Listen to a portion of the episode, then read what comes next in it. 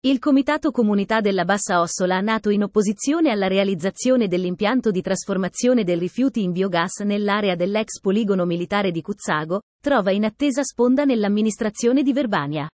Nell'ultimo consiglio comunale il sindaco Marchionini, che si è dichiarata fortemente contraria a qualsiasi aumento delle tasse sui rifiuti, ha letto un rapporto del Consorzio Rifiuti, dal quale è emerso che si potrebbe addirittura ipotizzare di allungare fino a 28 anni il mutuo per pagare la differenza dei costi fino ad oggi stimati. Ricordiamo che la vita media di un impianto per la produzione di biogas è di 20 anni e quindi proporre di estinguere il debito in 28 anni ci sembra economicamente assurdo. Così il comitato rimarca l'intervento del primo cittadino verbanese che giunge dopo la riunione dei rappresentanti dei 74 comuni aderenti al consorzio provinciale che, interpellati da Conser, VCO e CUB avrebbero dovuto decidere se finanziare l'impianto. Ma hanno deciso di non decidere ancora, ovvero di prendersi un mese di tempo per fornire risposta.